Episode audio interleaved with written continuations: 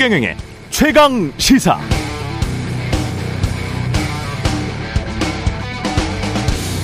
네, 세계 잼버리 대회라는 게 전 세계 청소년들 모아놓고 야행 야영 대회 하는 거죠. 민족 문화, 정치적 이념을 초월해서 국제 이해와 우애를 다지는 데 목적이 있습니다. 물론 대회 개최 전 폭우 때문에 주최 측이 준비에 만전을 기하지 못했을 수도 있겠습니다만 인터넷상에 떠도는 사진들, 기자들이 확인한 현장 상황 보니 과간이군요. 정심이라고 준 게 편의점에서 파는 소보루빵과 초콜릿 등 과자. 샤워할 때 물이 안 빠져서 장화를 신고 샤워를 한다고 하고 온열 질환자가 속출하면서 현장에서 얼음 주머니 하나를 8천원씩 받고 판다고 합니다. 지나치지 않습니까? 이 대회 참가하려면 1인당 900달러, 약 117만 원을 내고 시작합니다. 한국의 경우 이 중 상당액을 교육청이 지원하고요. 세금이 투입됩니다. 159개국 4만 3천여 명이 참가하는 국제대회입니다. 대회로 인한 경제효과 6천억 원이다. 대회 직전에 이런 보도가 있었습니다. 경제효과 분석할 때 한국에 대한 홍보효과 그런 것도 당연히 넣는데요. 이렇게 대회 운영이 형편없을 때는 네거티브 마케팅이 되어버린 게 아닌지 마이너스 6천억 원으로 다시 계산해야 하는 게 아닌지 모르겠습니다. 순식간에 삼류 국가가 되어버리는 것 같습니다.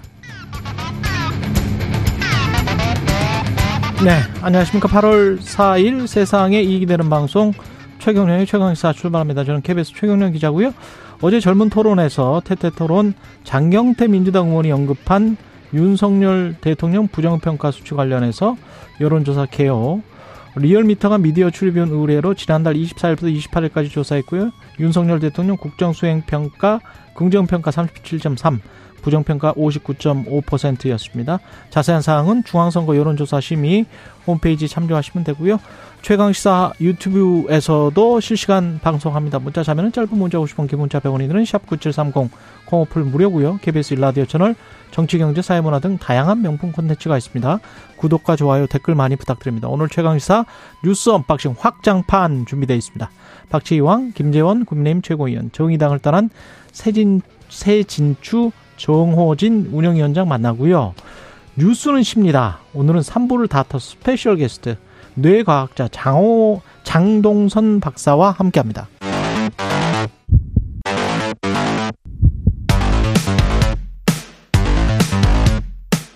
오늘 아침 가장 뜨거운 뉴스 뉴스 언박싱 네, 오늘은 금요일 뉴스 unboxing 확장판이 있는 날입니다. 민동기 기자, 김민아 평론가 나와 있습니다. 안녕하십니까? 안녕하십니까? 예, 그 이런 거 가봤습니까? 잼버리 대회 같은 거? 제가요? 예, 청소년 때? 어, 제가 이제 초등학교 다닐 때 예, 보이스카웃을 하고 싶다. 예. 근데 어머니가 그것은 돈이 든다. 하지 마라. 아, 그러니까 단복도 비싸 사실은. 그렇죠. 그래가지고 저도 저희- 기억나 단복 비쌌던 예, 거. 예. 저희 집에 창문을 열면 학교 운동장이 보이거든요. 아 그래요? 근데 이제 이 가까웠네. 예, 때가 되면은 이 보이스카웃이 운동장에서 이렇게 야영 행사를 합니다. 아 운동장에서. 예. 네, 걸스카웃이랑 같이 중요한 건 그거였겠죠. 그걸 보면서 울었던 기억이 네, 납니다. 네. 저 잼버리는 참가를 못했고 예. 초등학교 5학년 때 예. 보이스카웃은 한번 해봤습니다. 아 네. 좋던가요? 별로 안 좋아요. 이걸 학교에 여름 때 예. 1박 2일로 막 야영하거든요. 음. 그때 뭐 재밌을 뿐이고 네, 안 해본 사람 입장에서는 음. 뭐 그런 뭐 특별한 옷도 입고 다니고 그렇죠, 그렇죠. 어떤 좋아 특별한 보였어, 좀. 그렇죠 네. 특별한 뭐 행동을 하니까 예. 아이 저거 뭔가 나도 해보고 싶은데 네. 근데 그놈의 돈이 무엇인지 네. 슬퍼 슬픈 기억입니다. 예, 이 대회도 뭐 참가하는데 상당한 돈이 드는데 상당 액수는 아까 말씀드린 대로 이제 교육청에서 지원을 한다고 하고 그런 그래서 이제 참여를 했겠죠. 근데 이게 뭐 물론 야영하고 뭐 이런 게 뭐 기본적으로 집에서 있는 것보다는 불편하기는 하겠습니다만 아무리 그렇더라도 좀 심한 지금 상황 아니에요? 그러니까 대회 개최 유치 결정은 오래전에 제기가 저 결정이 된 거고요. 예. 준비 기간도 상당했는데 그렇죠. 어, 그런 걸 감안했을 때 상당히 좀 문제가 심각한 것 같습니다. 개막 일인 지난 1일부터 어제 오전까지 집계된 온열 질환자가 무려 540명 정도 되거든요. 음. 이 수는 아마 점점 늘어날 것으로 보입니다. 아, 조직위가 준비 부족이라든가 열악한 환경을 지적하는 언론 보도가 잇따르니까 취재진에 개방하던 이른바 델타 구역의 출입을 또 어제 통제를 했습니다. 오프닝에서도 말씀을 하셨지만 화장실, 샤워실, 탈의실 수가 턱없이 모자란 데다가요. 일부 시설은 천으로만 살짝 가려놓은 수준이기 때문에 참가자들이 이용을 꺼린다라는 언론 보도가 잇따랐고요. 아, 그러다 보니까 참가자는 물론이고 학부모들도 잼버리 공식 소셜 미디어가 있는데 여기에 항의와 비난 글을 계속 많이 올리고 있습니다. 급기야 어제 영국 외교부가 새만금 현장에 외교관들을 파견을 해서 안전에 대한 우려를 전달하고 재발 방지를 요구를 했고요. 소셜 미디어와 외신까지 이제 보도가 되면서 새만금 현재 열악한 상황이 알려지게 됐습니다. 특히 온열 질환자가 발생한 미국도 대사관 직원들이 미국 대표단 안전을 확보하기 위해 한국 정부와 직접 소통하고 있다. 상황을 주시할 것이다라는 입장을 지금 밝힌 상황인데 지금 문제가 심각한 거는 조직위 측의 태도입니다. 큰 문제 없다라는 입장을 계속 밝히고 있고요. 어, 어제 조직위 관계자가 언론에 소개된 이 멘트가 있는데 현재까지 나온 온열 질환자는 모두 경증 환자다. 중증 환자는 단 한 명도 없다. 그리고 훈련받은 운영 요원과 지도자들이 청소년 대원들 옆에서 건강히 살피고 있다. 이렇게 얘기를 하고 있고요. 그리고 조직위원회 최창행 사무총장이 어느 나라에서 치르든 있을 수 있는 상황이다. 야외 활동을 각오하고 극복하기 위해서 야영 생활을 하는 것이다라는 입장을 밝혔거든요. 아직 조직위가 상황 파악을 제대로 하고 있는 것인가 이런 의문이 좀 들고 있습니다. 그게 이제 야영이라는 거는 지금 뭐 주장한 대로 이제 야외 활동을 통해서 어떤 나름대로 어떤 극기라든가 이런 거를 하는 활동인 것은 맞습니다. 그런데 지금 여기에 환경이 그걸 할 수 있는 거냐. 폭염이라는 게, 이 예를 들면 이제 그, 어, 이 지역의 이제 시민단체나 이런 데서도 입장을 냈던데, 폭염이라는 게 뭐 정신력으로 극복할 수 있는 게 아니지 않습니까? 예를 들면 음. 폭염 상황에서 일을 하는 것도 이제 지금은 이제 일정 시간마다 쉬어야 된다라는 가이드라인을 정부가 이제 주고 있는 그런 상황에서 이 야외 활동을 이런 곳에서 한다는 것이 과연 가능한 거냐라는 의문이 지금 있는 거고 애초에 우려가 제기됐던 사안이에요. 지난해 이제 국회에서도 이 지역 지역의 이제 국회의원이 이 정부에다가 이제 관련 질의를 하면서 두 번 세 번 얘기했던 사안입니다. 여기가 새만금 간척지잖아요.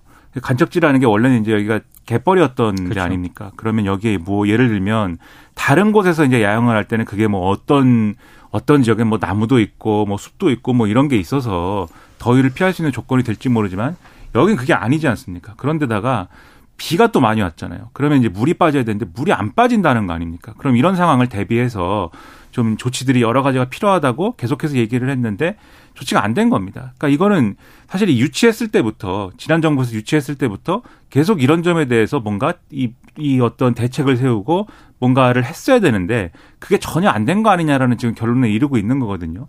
그렇다면 과연 이 대회를 지금 이런 방식으로 진행하는 게 맞느냐라는 의문이 제기될 수밖에 없는 거고 다른 국가들 입장에서 보면은 여기에 이제 아이들을 보낸 이런 그 학부모들이 다 자기들이 어떤 이 한 표를 행사할 수 있는 유권자들 아닙니까? 그렇죠. 이 사람들이 여러 신경 쓰지 않을 수 없는 거거든요. 영국의 경우에는 지금 4,500명인가를 지금 보냈는데 그렇죠. 지금 아예 그러면 외교적인 어떤 라인으로도 이 부분에 대한 의구심이나 이런 것들을 표해오고 있는 그런 상황 아닙니까?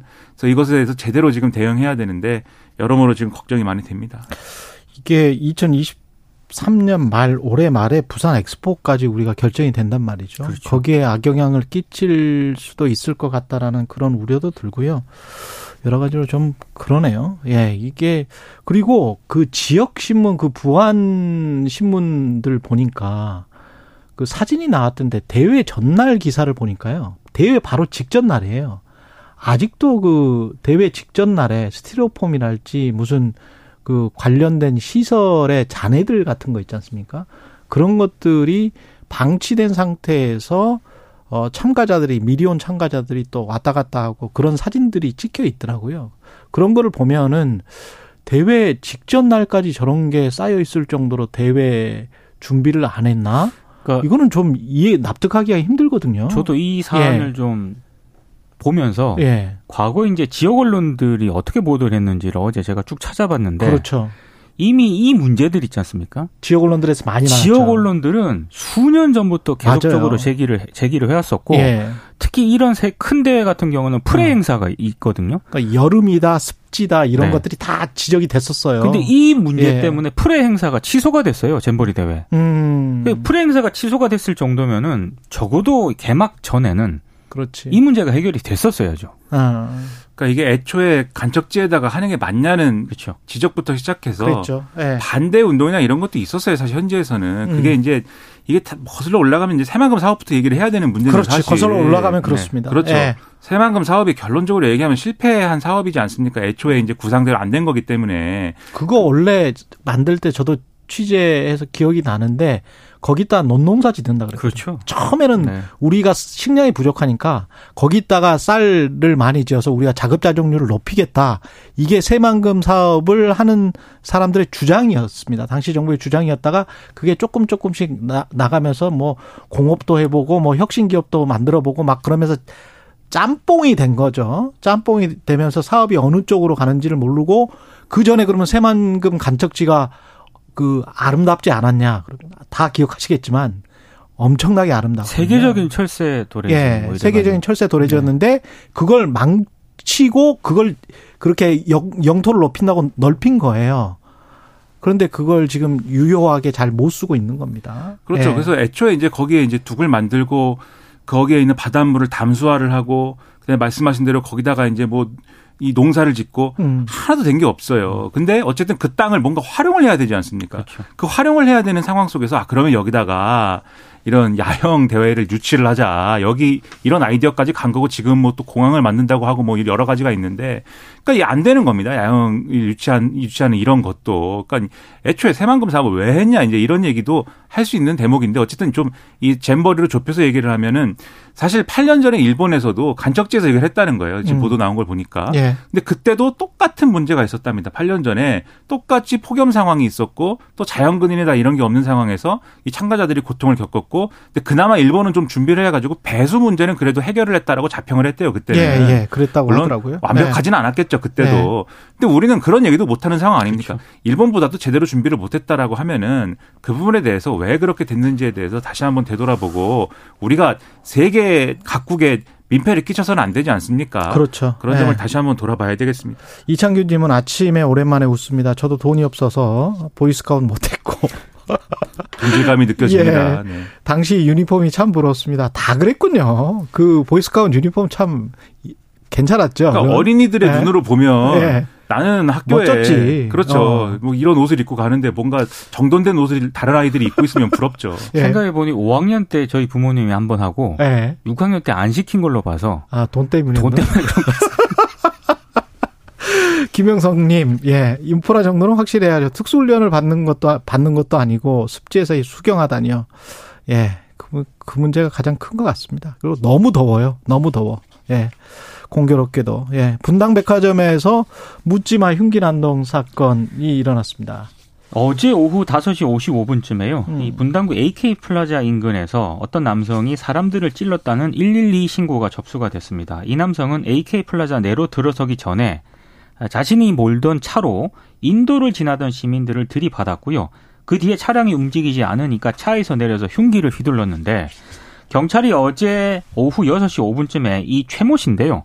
범행 현장 인근에서 체포를 했습니다. 일단 단독 범행, 범행 으로 경찰이 판단을 하고 있는데 배달업에 종사하고 있는 것으로 일단 언론이 보도를 하고 있고요. 현재 범행 동기와 관련해서는 별다른 진술을 하지 않고 있는데 불상의 집단이 자신을 청부 살인하려 한다. 이렇게 지금 경찰에 진술한 것으로 보도가 되고 있습니다. 마약 간이 검사 결과 음성이지만 경찰은 정확한 감정을 위해서 모발을 채취해서 국과수에 감정을 의뢰할 예정이라고 밝혔는데 지난달 21일에 서울 신림역에서 이른바 묻지마 범행이 일어나지 않았습니까? 예. 그 연장선으로 일단 해석이 되고 있습니다. 특히 이 서현역 일대가 평소에도 유동 인구가 많고요.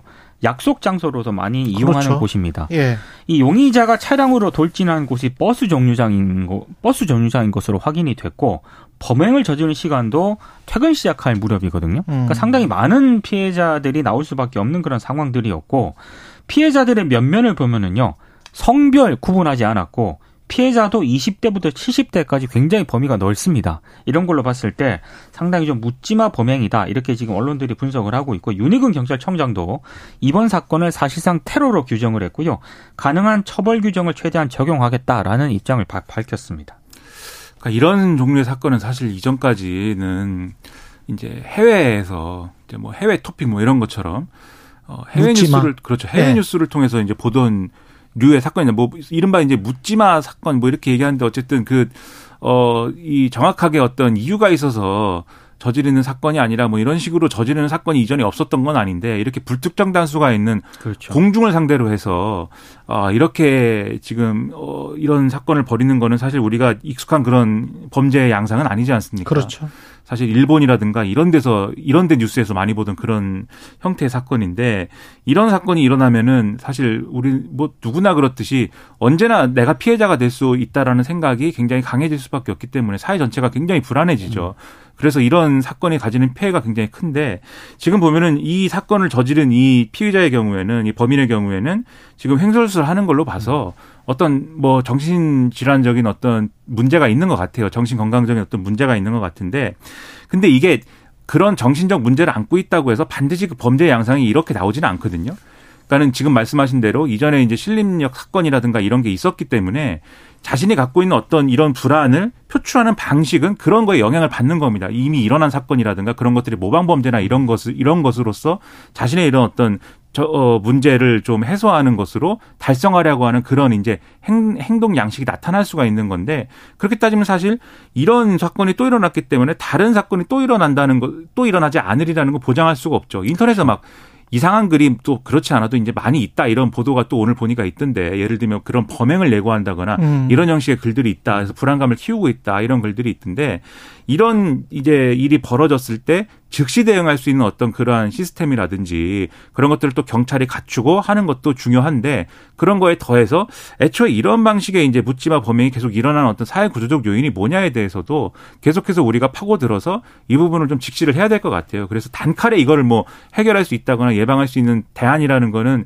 이 좀 강구하기가 쉽지 않겠지만 그래서 일어나기 일어났을 때 제대로 대응하는 것을 중점을 놓고 대안을 마련해야 되겠지만 이 원인도 우리가 장기적으로 계속해서 파악해 나가지 않으면 다른 나라의 경우처럼 계속해서 불안감에 떠는 그런 상황이 이어질 수밖에 없다. 그 점도 같이 봐야 되겠습니다.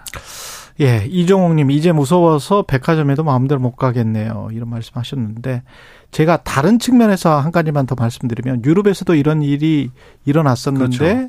나중에 그 1, 2년 후에 따로 조사를 해보니 살인과 아, 이런 폭행 사건을 종합 집계 해 보니까요. 그해 종합 집계 해 보니까 평년에 비해서 그렇게 높지 않았다. 오히려 음. 낮았다. 이런 이제 논문이 나온 적이 있거든요. 그러니까 언론이 이거를 일괄적으로 어떤 공포 분위기를 조성하고 이런 일들이 일어났을 때 이게 이제 그 비슷한 유형의 사건들을 또 이제 과장해서 계속 음. 이렇게 증폭시키는 그런 역할을 하는 또 역의 사례로 아, 논문이 한 번 나온 적이 있기 때문에 그런 것도 그 감안해서 좀 들으셔야 될 것 같습니다. 꼭 이게 뭐 연쇄적으로 계속 일어난다. 사회 분위기가 흉흉하다. 뭐 이렇게는 생각할 필요가 없습니다. 아직까지 뭐 증거나 뭐 이런 것들은 없습니다. 예. 날씨 교통 정보 듣고 와서 뉴스 unboxing 확장판 이어가겠습니다. 최경영의 최강 시사는 여러분과 함께합니다. 짧은 문자 50원, 긴 문자 100원이 드는 샵 9730. 어플 콩과 유튜브는 무료로 참여하실 수 있습니다. 네, 최경영의 최강 시사 뉴스 unboxing 확장판 이어가겠습니다. 민동기 기자, 김민아 시사평론가 함께 하고 있습니다. 최희준 님이 푹, 푹푹 치는, 찌는 날씨 확장판, 확장판으로 날려주세요. 이렇게 말씀하셨네요. 6999님은 휴가 끝나고 복귀하러 갑니다. 뉴스 언박싱과 함께여서 다행이에요. 아침 신나게 출발합니다. 이렇게, 아, 격려해 주셨고요. 9249님, 금요일이 좋은 이유는 다음 날이 토요일이기도 하지만 뉴스 언박싱 확장판이 있기 때문입니다. 저도 그렇습니다. 예, 금요일이 좋습니다. 55 클럽 의혹 그 박영수 전 특검은 드디어 구속이 됐군요. 검찰이 대장동 수사에 착수한 지 1년 10개월 만에 박영수 예. 전 특검이 구속이 됐습니다. 아, 박 전 특검은 가짜 수사 가짜 수산업자에게 금품을 받은 혐의로 불구속 기소가 됐었고요. 예. 드디어 이제 50억 클럽 의혹으로 구속이 됐는데 증거인멸 염려가 있다면서 구속영장을 발부를 했습니다. 박 전 특검은 우리은행 이사회 의장 감사위원으로 재직을 할 때 대장동 민간 사업자들의 컨소시엄 관련 청탁을 들어주는 대가로 거액의 돈을 받고 8억을 수수한 혐의를 받고 있고요.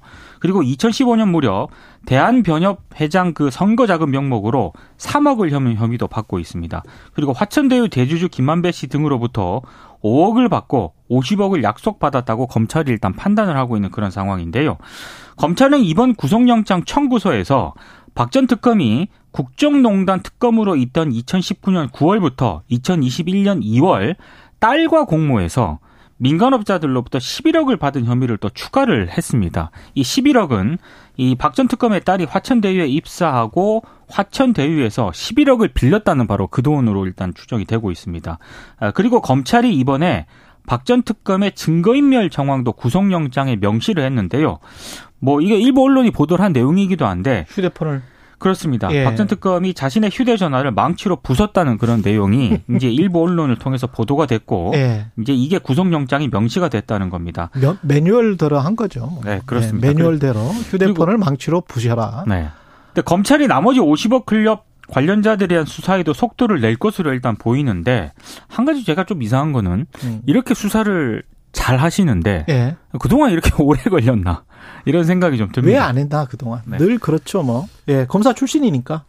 그렇죠. 네. 그 이게 말이 말이 되는 건지 모르겠습니다. 어쨌든 특수부 검사 출신이면 음. 뭐 제가 뭐 한 번 검사는 영원한 검사다 이런 말씀 드리는 게 아니라 검사장까지 한, 한 분이잖아요. 그렇죠. 그러니까요.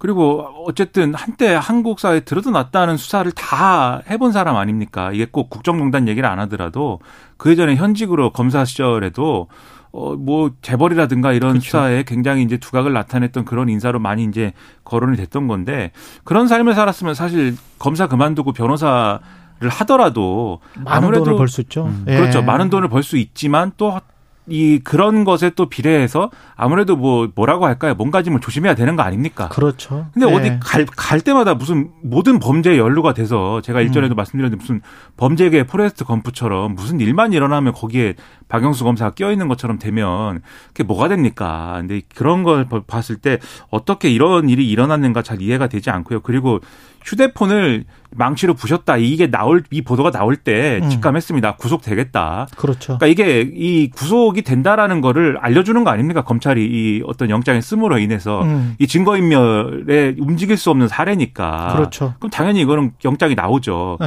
근데 제가 말씀드리고 싶은 게 망치로 뭐 그거 부- 부순다고 해서 그게 뭐 안 되는 게 아닙니다. 그 음. 저는 이제 뭐 수사나 이런 건 잘 모르지만 음. IT 기기는 잘 알지 않습니까? 예. 제가. 근데 그 전화를 부순 것을 음. 잔해를 찾아낸다면 그것을 가지고 충분히 포렌식을 할 수 있습니다. 왜냐하면 음. 그 저장 장치가 이 훼손되었는가가 핵심인데 그렇죠. 예. 음. 그 내부에 그이 휴대폰이 여러 가지가 다 들어가잖아요. 저장 장치 굉장히 작은 부분이고 작 그 작거든요. 그 망치로 부셨을 때 다른 게 부셔졌지만 그게 남아 있다고 하면 다 그건 포렌식이 됩니다. 그렇기 때문에 비밀번호도 풀 수 있는지 풀 수 없는지 아이폰이든 아, 갤럭시든 비밀번호는 제가 볼 때는 못 푸는 걸로 네. 그거 점, 그 결론 내릴까요? 네, 그렇게 결론을 내지 않으면 안 될 것 같아요. 아, 무조건 그래요? 못 푸니까. 네, 뭐 무슨 뭐 이스라엘 뭐 장비를 들여와도 못 푼다 자꾸 이렇게 얘기를 하니까 특히 아. 애플 같은 경우에는 예. 미국 기업이지 않습니까? 예. 개인정보 보호 뭐 이런 거에 굉장히 또 민감하기 때문에. 그거 뭐또 삼성에 대한 모독이죠. 삼성은 뭐 그러면 비밀번호 가르쳐 준다, 풀어 준다 아니, 뭐그 말이죠. 그러진 않겠지만 예. 상대적으로 더 엄격하다 뭐 이런 예. 말. 모르면 하여튼 검찰에 거의 거의 뭐 비공식이지만 공식 입장에 준하는 거 아닙니까? 번호는 못 푼다, 비번은 못 푼다. 예. 근데 뭐 믿어야 그- 되겠죠? 그러니까 그 차라리 비번을 걸든지 이걸 왜 부, 부셔가지고 예. 구속이 되는가 이런 의문도 있고 여러모로 하여튼 이해가 안 되는 사례이고 앞으로 남은 50억 클럽 당사자들도 있지 않습니까? 권순일 전 대법관이라든지 음. 뭐 이런 여러 사람들이 있는데 검사 검, 검찰 출신의 이제 사람들 있는데 다 수사를 철저히 해서 이 본질 진실을 다 밝혀내기 바랍니다. 그리고 방통위가 박문진 이사장 해임 절차를 시작을 했고요. 어제 방통위가 오전 11시께요. MBC 대주주인 박문진 사무처를 찾아가지고요. 권태선 이사장 해임 처분 사전 통지서를 송달을 했습니다. 근데 이 시각에 권 이사장은 감사원 소환 조사에 응하고 있었기 때문에 자리를 비운 상태였다고 하고요. 방통위는 권 이사장과 함께 해임 대상에 오른 김기중 이사한테도 통지서를 보내려고 했는데 이 김 이사 같은 경우에는 상임 이사가 아니거든요. 예. 그래서 연락이 닿지 않아서 송달을 완료하지 못했다라고 합니다. 방통위는 어제 오전 통지서 송달이 일단 이루어지, 이루어졌기 때문에 권태전 이사장 해임안 처리를 위한 청문 절차가 공식적으로 개시가 됐다 이렇게 판단을 한 것으로 보이고요. 이르면 오는 14일께 청문을 실시할 수 있을 것으로 일단 보고 있습니다. 해임 청문을 하려면 적어도 열흘 전에는 당사자에게 청문 절차 개시를 통보해야 하거든요. 만약에 이렇게 되면 김효재 지금 방통위원장 직무대행 퇴임 전인 8월 16일 전체 회의에서 해임한 의결을 시도할 수 있을 것으로 일단 예상이 되고 있는데 방통위에서 그렇습니다. 예. 이렇게 되면은 지금 남영진 KBS 이사장에 대한 해임 제청안도 그날 8월 16일 같은 날 처리가 될 것으로 보이는데 KBS, MBC 양대 방송사 그 이사회 이사장이 동시에 해임 제청안이 처리가 되는 초유의 사태가 발생할 가능성도 있는 그런 상황인데요. 음, 언론노조 MBC 본부가 어제 성명을 냈습니다. 방통위가 예고한 박문진 실지 검사 감독은 시작도 하지 않은 상황에서 먼저 해임을 하겠다고 통보를 했다. 시사, 수사 진행 중에 최종 선고를 해버리는 무법적 횡포이자 말 그대로 묻지마 해임이다. 이렇게 비판을 하고 있습니다. 그러니까 어제도 말씀드렸듯이 이런 기세로 가면은 이제 8월 지나고 9월 9월 초 되면 다 이제 그 해임과 관련된 국면은 이, 이 공영방송사 사장을 포함해서 음. 해임 관련된 국면은 이제 끝날 걸로 보이고 그 다음에는 이제 새로운 사람을 뭐 선임하고 뭐 이런 과정이겠죠. 그리고 그게 이제 이동관 방통위원장 후보자 이 실제 취임이나 이런 거하고 맞물릴 걸로 보이는데 어제 이렇게 말씀드린 게 이제 그 스케줄의 문제다라고 말씀드리지 않았습니까? 근데 어제 이제 MBC 어, 언론노조 MBC 본부 등이 하는 얘기를 보니까 그런 해석도 있더라고요. 그러니까 이게 해임과 관련된 건 어쨌든 늘 이제 법적인 어떤 논란이 뒤따르지 않습니까? 이게 적절한 것이냐, 그리고 어떤 직권남용이나 이런 것에 이제 문제가 있지 않느냐라는 지금도 말씀하셨지만 지금 바늘 허리에 실매가지고 하는 것 같은 느낌이 있거든요. 그러니까 어떤 의도를 가지고 해임을 하더라도 적어도 이제 어떤 절차를 갖춰가면서 해야 되는데 마구잡이로 하는 이 부분이 분명히 있단 말입니다. 어, 앞뒤도 바뀌어 있고 선후 관계도 바뀌어 있고. 근데 그런 이유가 뭐냐라고 했을 때는 이동관 방통위원장이 이제 이 취임을 했을 때 이런 이유를 들어서 야당이 뭐 탄핵을 하거나 음. 이런 것을 방지하기 위한 목적이다. 그러니까 손에 피를 안 묻히게 하려고 지금 이제 어 지금 두 사람 사실상 두 사람에 의해서 진행되고 있는 어떤 그런 것이다. 지금 방통위에 이제 위원장 대행을 하고 있는 음. 어, 김효재 대행하고 그다음에 그 이 지금 이제 정부에 가까운 이제 어, 이 방통위원하고 그 둘이서 하는 이유가 거기에 있다. 이렇게까지 주장을 하더라고요. 그렇죠. 그런 건지 아닌지 또 장기적으로 봐야 되겠지만 이 모든 상황은 어쨌든 10월 달에 정리를 끝마치려는 것 아니냐. 결국 그 스케줄대로 가는 거 아니냐. 이런 의문이 있는 것이고 그게 과연 그 당연히 이제 근데 여기 이걸 왜 하는 거예요?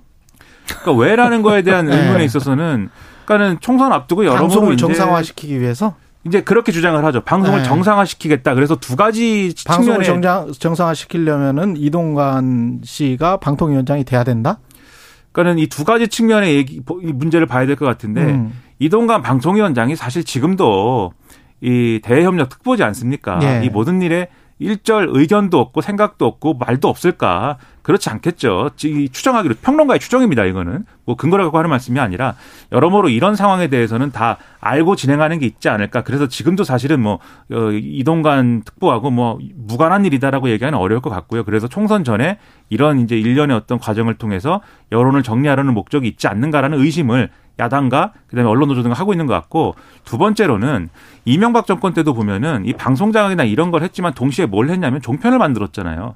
그러니까 방송 생태계를 뭔가 바꾸는 거예요. 근데 바꾸는데 어느 쪽이냐? 공영방송, 그러니까 어떤 공공성을 가지고 있는 공적인 어떤 영역에 있는 그러한 방송과 언론의 어떤 그런 어떤 뭐랄까요, 이런, 어, 포션을 키우는 게 아니라 이것을 어떤 방식으로든 줄이고 그렇지 않은 어떤 영역에 이 방송과 언론의 영역을 키움으로써 그것을 통해서 이 정권 입장에서도 그렇고 또는 이제 경제 권력의 입장에서도 그렇고 좀 더 자신들이 이제 접근하기 유리한 이 활용하기 유리한 그런 방송 생태계를 만들려는 거 아니냐 이런 의심도 있습니다. 그래서 지금 얘기가 나오는 게 소위 말하는 1공영 다민영 체제라고 하는 음. 예를 들면 KBS 경우에는 뭐 ETV를 민영화한다든지 여- 여당 의원이 직접 한 말이기 때문에 제가 말씀드리는 겁니다. 예. ETV를 민영화한다든지 YTN에 이제 이 사실상의 정보 지분을 팔아서 또 민영화한다든지 이런 것들의 의도가 있는 거 아니냐라고 얘기를 예. 하는 거지 않습니까? 그런 두 가지 차원의 문제로 바라볼 필요가 있다라는 생각입니다. 그리고 방통위 관련해서는 법제처가 최민희 그 방송통신위원회 상임위원 내정자 더불어민주당이 추천했죠. 부적격하다 이렇게 판단을 내렸습니다. 법제처의 판단. 이게 동아일보가 보도한 건데요. 예. 일단 부적격 이유로 두 가지를 들고 있습니다. 이해 충돌, 허위사실 유포로 공직선거법 위반 유죄 전력이 있다. 이걸 들었다라고 하는데요. 예. 아, 최민희 내정자 같은 경우에는 2019년 7월부터 2022년 3월까지 한국정보산업연합회에서 상근 부회장을 지냈거든요. 예. 국민의힘 쪽에서는 이 단체가 통신사 및 정보통신기업의 이익을 대변하기 때문에 이해충돌 소지가 있다고 주장을 해왔는데 음. 동아일보 보도에 따르면 법 자체가 이게 근거가 있다라고 일단 판단을 한 것 같고요. 예. 아, 그리고 최 내정자가 2018년 7월 공직선거법 위반으로 벌금 150만 원의 유죄 확정 판결을 받았는데 이것도 이제 결격 사유에 포함이 된 것으로 일단 보입니다. 동아일보 보도에 따르면 음. 일단 민주당은 비영리 민간단체의 상근 부회장이었던 점 그리고 이미 사면 복권된 사안을 다시 문제 삼는 것은 도저히 납득할 수 없다 이런 입장을 밝히고 있습니다. 저는 뭐 최민희 어, 방통위원회 상임위원 내정자가 뭐 부적격하지 않고 적격하다 이렇게 말하고 싶지는 않은데, 그러니까 저는 뭐 여러모로 사실 뭐 이런 사유가 아니라고 할지라도 정치권 인사였고 또 방송에 출연해가지고 여러 가지 정치적 주장을 한 바 있는데 이제 방통위원으로 추천하는 게 좀 이게 이 뭐랄까요 맥락이 좀 똑같은 고약하다. 맥락이에요. 그러니까 네. 이동관 특보가 지금 대외협력 특보도 했고 인수위에서도 일했잖아요. 근데 인수위에서 위원으로 일한 사람 같은 경우에 방통위원장이나 방통위원 될 수 있느냐 관련해서 그런 규정 그거는 3년 동안 되지 못한다 뭐 이런 규정들이 있거든요. 네. 근데 이제 최민희 같은 경우도 비영리 민간단체라고 민주당은 주장을 합니다만은 한국정보산업연합회라는 비영리 민간단체에 출자를 한 기관들은 다 민간 이익단체들이거든. 기업들이거든요. 음. 거기에서 일정 정도의 연봉을 받고 거기에서 일하다가 그 또 방통위원이 되는 것과 대외협력특보나 인수위원이 인수위원을 하다가 정부에 이걸 하다가 저 방통위원장이 되는 것이 뭐가 다릅니까? 그러니까 미- 그 민주당은 똑같은 논리로 생각을 하면은 최민희 의원과 관련해서는 추천을 접어야 돼요. 그래서 이제 그런 부분과 관련돼서는 예. 저도 의문이 있는데, 근데 이런 건 있는 것 같아요. 지금 이 얘기가 처음 나온 얘기가 아니고 애초에 문제가 제기됐던 사안입니다. 그렇죠. 예. 부적격 판단은 그럼 그때 내렸어야죠. 왜 이 질질 끌다가 임명도 안 하고 임명을 안 하는 것도 아니고 그래서 최민희 방통위원 상, 방통위원 내정자는 방통위원인지 아닌지도 누구도 뭐 알 수 없는 그런 상황을 장기화시킨 끝에 지금 와가지고 이 부적격입니다라고 하겠다라는 거는 뭐냐 무슨 심보냐 결국 그동안 예를 들면 이게 부적격 판단했으면 다시 추천을 했어야 되는 거잖아요.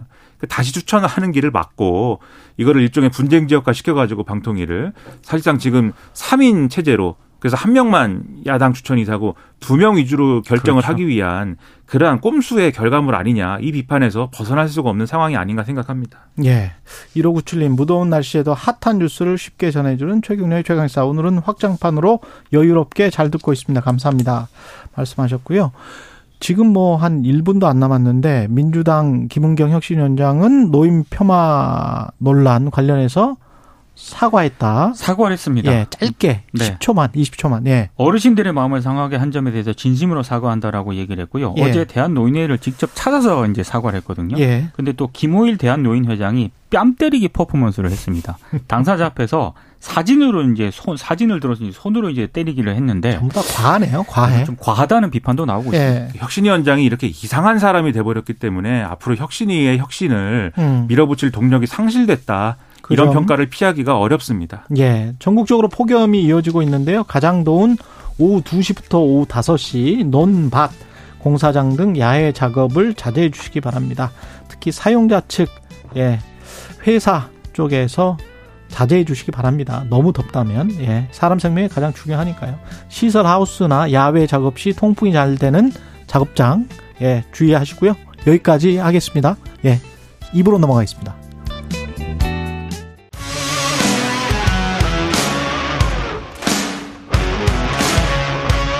오늘 하루 이슈의 중심 최경영의 최강 시사.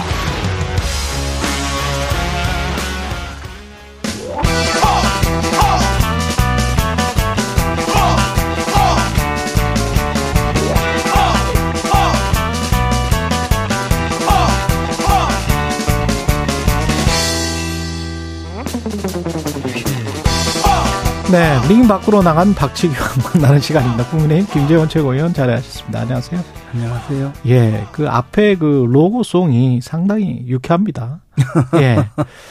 새만금 이 잼버리 대회는 원래 유쾌한 축제가 돼야 되는데, 그렇죠. 예, 아유, 덥고 막 짜증나고 뭐 이런 근데 원래 이제 여름에 하는 거는 맞잖아요. 네. 근데 일단 뭐 가장 큰 문제는 뭐라고 보세요? 이 일단 이렇게 많이 준비를 안 못했나 이런 것도 좀 문제인 것 같고. 네. 예, 뭐가 문제입니까? 근데 제가 이제 30년 전에 우리나라가 예. 속초 예. 그 신평벌 설악산에서 그 바다 사이의 이 속초시 신평벌에서 잼버리 대회를 한번 열었어요. 고성 아니었어요? 고성 고성. 고성이었죠. 고성, 네네. 고성. 예. 네. 근데 제가 그때 국무총리실 사무관으로 하면서 89년도인가 그러지? 뭐 하여튼 예, 30년 전이에요. 네, 30년 전인가? 89년이 아니고 네. 총리실 근무할 때니까 네. 94년쯤인가요? 40인가? 아, 그래요? 95년인가 뭐. 네. 근데 그때 제가 현장에 가서 어, 점검단으로 간 적이 있거든요. 아. 그래서 제 경험이 좀 있어요. 예. 이 잼버리. 근데 그때는 정말 우리나라가 세계 잼버리 대회를 유치해서 음. 이뭐 국격도 높이고 이런 대회로 운영을 했고 실제로 굉장히 성공을 했어요. 음. 근데 이번에 제가 시- 그 언론 보고 조금 조금 충격 까지는 아니지만 좀 받은 게 너희 나라가 이 수준이냐 뭐 이런 거 있잖아요. 그렇죠. 거의. 예. 근데 느낌이- 이거요. 예. 정말 이거는 정치인들이 총괄적으로 잘못한 거라고 이 알고 있어요. 제가 이제 2020년에 예결위원장을 할 때이 음. 세계 잼버리 대회 관련해서 상당히 예, 심각하게 한번 자료 보고를 받은 적이 있는데 이게 2017년인가 아마 문재인 정권 때 음. 유치를 했을 거예요. 전라북도가 그랬죠. 주도해 가지고. 예. 근데 이 아시다시피 그 새만금 사업은 원래 김대중 대통령 때 여기에다가 농지를 간척하겠다고 시작한 사업이거든요. 그렇습니다. 근데 농지. 그중에 이제 예. 농지만 들어오면 또 뭐 지역 발전 안 된다고 해서 전라북도에서는 뭐 그리고 주로 민주당 정치인들하고 해서 이거 반 정도를 공업 지역, 산업 지역으로 바꾸는 작업을 한 10여 년 또 해서 또 사- 산업 지역을 그랬죠. 바꿨거든요. 근데 그러고 나서 농지 지역에 농지 지역과 산업 지역 또 이 저 매립을 해야 되는데 자금이 그렇게 저 예산이 이 확보가 잘 안 되니까 음. 농지 전용 기금 이것을 가지고 끌어와서 지금 이 잼버리 대회 하는 쪽은 전부 이제 빨리 매립을 해야 되니까 음. 농지 기금을 갖고 와서 매립을 한 거예요. 우리가 왜 이제 아파트 지구를 유치한 다음에 아파 그냥 잼버리 대회 그, 유치한 그 다음에 전후 전후 계속 그 렇죠. 어. 그 지역 자체가 예, 예. 그러니까 우리가 도시가 막 팽창하면 농지도 막 전용해서 아파트 짓고 하잖아요. 그러면 농지 전용 기금을 거두거든요. 그 돈을 여기에 막 집어넣어 가지고 이제 농지로 매립한 지역을 어. 거기에다가 세계 잼버리 대회를 유치하고 예. 어그 그리고 나서 한 것이 어, 새만금 공항을 유치하겠다. 잼버리 대회를 뭐 예. 어, 저 핑계를 대면서 근데 이게 뭐 경제성이 전혀 없으니까 어. 예비 타당성 조사를 면제해 달라 요구하는 것이 이제 그 무렵이었어요. 음. 그러면 잼버리 대회 유치할 때 활주로도 못 만드는데도 막 그런 주장을 해 가지고 이제 새만금 공항도 들어가고 뭐 이런 이 과정에서 농지 위에다가 지금 음. 그 사실상 농지 위에 하는, 하는 것이다. 잼버리 대회를 열었는데 농지도 그게 다 논이잖아요. 논바닥 위에다가 지금 한다고 생각하면 돼요, 대충. 근데 이제 이렇게 그러니까 쭉 마- 말씀을 쉽게 말하면 배수가 안 되는 지역이에요, 이게. 예, 그거는 예. 그리고 그렇죠. 잡초만 우거져 있는 예. 그런 곳에 잼버리 대회를 유치해서 거기다가 새만금 공항을 유치하겠다는 그런 정치인들의 어. 그 표들을 여는 발상부터 각종 지역 이기주의 그리고 이것을 어, 합리적으로 잼버리 대회가 어떤 대회인지 제대로 파악하지 않고 예. 어, 유치부터 그리고 이제 정권 바뀐 이후에 이, 이 잼버리 대회를 제대로 준비하지 어. 못한 뭐 현 정부 책임도 없다고 할 수 없죠. 근데 이것은 출발부터 잘못된 그런 출발부터 잘못됐다. 네, 출발부터 잘못된 출발부터. 잘못됐으면 사실은 2015년에 그 여기 새만금하고 제가 알기로는 다른 지역이 또 한 곳 있었잖아요. 네. 박근혜 정부 때잖아. 그때 그 이쪽으로 결정이 된 거잖아요. 네. 그럼 박근혜 정부 탓이네. 아니 이제 그것은 지역 간의 예? 지- 지역 내에서의 예. 뭐 경쟁을 또 하니까. 예. 근데 저는 그렇게 네. 생각해요. 이것도 일정 부지가 있어요. 아니 그때는 왜 그러면 박근혜 정부. 때는 왜 전 전북 세방 아니 그런 주장을 했겠죠. 당연히 주장을 정치적인 했지만, 이유로 한 거 아니에요? 그때 주장을 했지만 네. 그러니까 뭐 정치적 이유든 뭐든 네. 저는 그 심평벌의 잼버리 대회장은요. 예. 저도 이제 야영을 많이 해봤기 때문에 음. 우리가 야영하면 제일 먼저 가는 게 경상도 말로 도구 친다 그러는데 음. 물길 내는 것부터 하거든요. 그렇죠. 예, 그거부터 하고 배수로부터 만들잖아요. 근데 이게 주무부처가 전북도만 욕할 수 있는 게 아니고 주무부처가 여가부란 말이지. 그렇죠. 근데 여가부 폐지 이렇게 지금 저 공약을 내세웠던 거의 첫 번째 공약 아니었어요? 페이스북으로는 그 그랬던 대통령 후보가 대통령이 된 다음에 여가부가 지금 주무 부처로 있는 잼버리 대회가 열렸는데 네. 이게 제대로 준비가 안 됐다. 그러면 여가부를 앞으로 폐지하려고 해서 여가부가 별로 힘을 못 받아서 그냥 대충 한 거 아니냐 이렇게 지금 질문해 볼 수도 있는 근데 거예요. 이제 여성 예. 가족 청소년부인데 예. 그이 이 사 이 저 국제 대회는 사실 현장에서 일하는 유치부터 시작해서 모든 것을 준비한 어 현장 뭐 집행위원장인 전북지사가 제일 예. 어그 현장 모든 관리를 했어야 되겠죠. 어쨌든 여성가족부 다 합쳐가지고 직원 몇 명 되는지 아세요? 그 다른 부서 하나 국 단위 정도밖에 안 되는 직원이 있기 때문에 이것을 가지고 여가부가 뭐 그 했다고 그런 저 모든 것을 이야기할 수는 없고 어. 어 어쨌든 예. 뭐 그렇다고 해서 현 정부 책임이 없다 있다 이렇게 이야기할 수 있는 것은 아니고 예. 우리가 이제 국제대회 유치할 때 제발 어 국제대회 유치하는 거 핑계로 공항 만든다 그러고 거기에 KTX 어 놓아야 되고 고속도로 놔야 되고 그런 부수적인 어떤 지역 개발을. 예, 그걸 위해서 국제대회 유치한다 해서 결국 국제대회 유치하고 나면 나머지 모든 거 없어지는 그거는 하지 말자. 이제는 그거 그런 단계 좀 우리 어떤. 되나. 예 그런 어떤 생각입니다. 지역이든. 예, 예. 어떤 지역이든 그럼 안, 그런 맞는 말씀일 예, 것 같아요. 제가 예. 예결위원장으로서 그 당시 느낀 거였어요. 예. 이거 분명히 망할 거다. 음. 그런 생각 제가 가졌었어요. 예. 그럼 맞는 말씀인 것 같습니다. 그런 그렇지만 또 한편으로는 또 지역 균형 발전이나 뭐 이런 것들이 있기 때문에 만신지탄이지만 수도 이전과 관련해서 또 그렇고 그런 것들이 또 생각이 안 날 수가 없네요. 예. 뭐 이야기하면 한이 없죠. 예. 한이 없는 것 같아요. 공항 뭐부터 예. 시작해가지고 예. 어뭐그뭐 제가 다 이야기 못 하겠는데 예.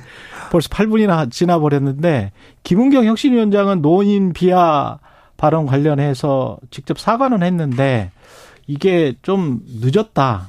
게다가 이제 혁신이 자체에 관한 어떤 효용성 여기에 관해서 이제 의문을 제기하는 분들이 많이 생기고 있더라고요. 예. 뭐 다 망했죠 뭐.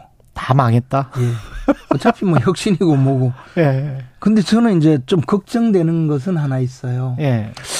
어 김은경 또 그 이화영 부지사의 부인 어. 이두 분의 민주당 쪽 여성 두 분이 결국 총선에서 우리 당에게 큰 타격을 줄 수 있겠다는 생각을 해요. 이제 이분들이 지금 최근에 보여준 여러 가지 행보가 예. 결국 직접적으로 어 이재명 대표의 지금 명을 단축시키고 있거든요. 음. 그리고 특히 김문경 어, 혁신위원장은 아마 이재명 대표가 뭐 혁신이라는 이름으로 뭐좀 예. 이렇게 내놓고 좀 어떻게 당을 수습하려고 했는데 그게 안 되게 됐고 예.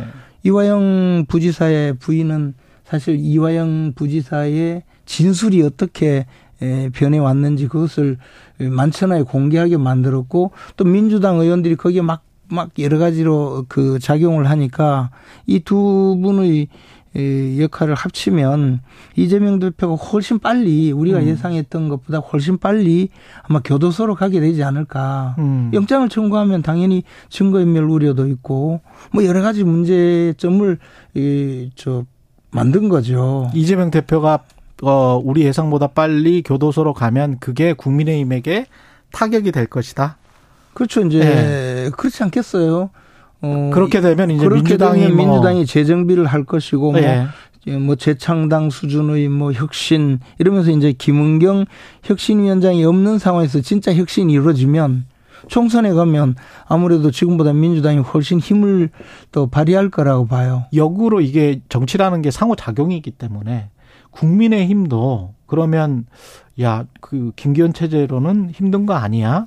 이러면서 어떤 비대위나 이런 가능성이 있습니다. 근데 여당은 그렇게 되면 이제 혼란만 야기가 되고 아 그렇습니까? 이 대통령과 네. 어, 집권당 대표가 지금 음. 뭐잘 호흡을 맞춰가고 있는데 음. 야당에서 변란이 일어났다고 해서 이쪽에서 뭐 바꿀 수가 있나요? 그러니까 네. 결국은 민주당이 지금 이대로 가면 상당히 좀, 저 지지율도 엄청 떨어지잖아요. 예. 그리고 뭐, 뭐 할 말이 별로 없잖아요. 맨날 뭐 모여가지고 뭐 어, 이재명 대표 언제 어, 끄집어 내리느냐 뭐 어. 어제도 보니까 유인태 전 총장이 지금 뭐 할 게 뭐 있냐고 비대위로 가야 된다고 그러던데 그러니까 변란이 일어나는 쪽으로 가고 있는 거는 확연하게 보인다. 그것을 이제 두 분의 여성께서 훨씬 더 가속화시킨다. 가속화시키고 이제는 어 그렇게 되지 않으면 안 될 수밖에 없도록 만들고 있죠.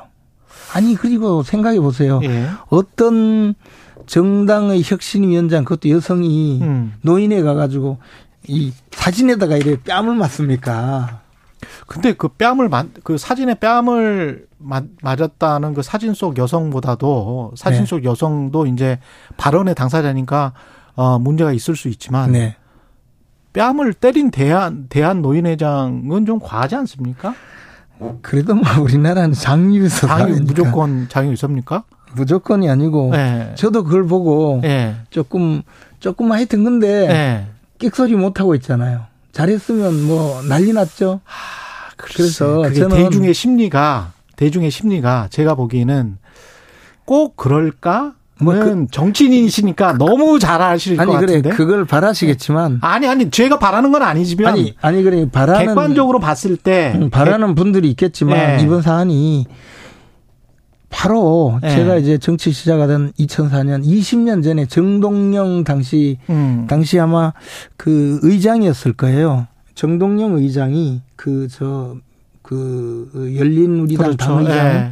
그분께서 또 마찬가지로 젊은 청년들에게 어. 그 인터뷰를 하면서 물론 그때도 나쁜 뜻은 아니에요. 전체적으로는 젊은 사람들 투표 좀 많이 하라 하면서 젊은 투표가 세대는 예. 앞으로 많이 오래 살아야 되니까 투표를 해서 이 나라를 미래를 결정해야 되는데 왜 얼마 살지도 않을 이 어르신들이 만날 투표하게 놔두느냐. 그리고 이 어르신들이 왜 여러분들 미래를 그 결정하게 만드냐 하면서 그분들은 집에 계셔도 되고 여러분들 투표하라 이랬는데 음. 노인 폄하 발언으로 그때 뭐한 50석 날아갔다 이런 평가를 받았거든요. 예. 근데 아마 민주당 의원들 내지 민주당 쪽 분들은 그런 그 공감대가 있는 것 같아요. 이번 내용도 똑같거든요.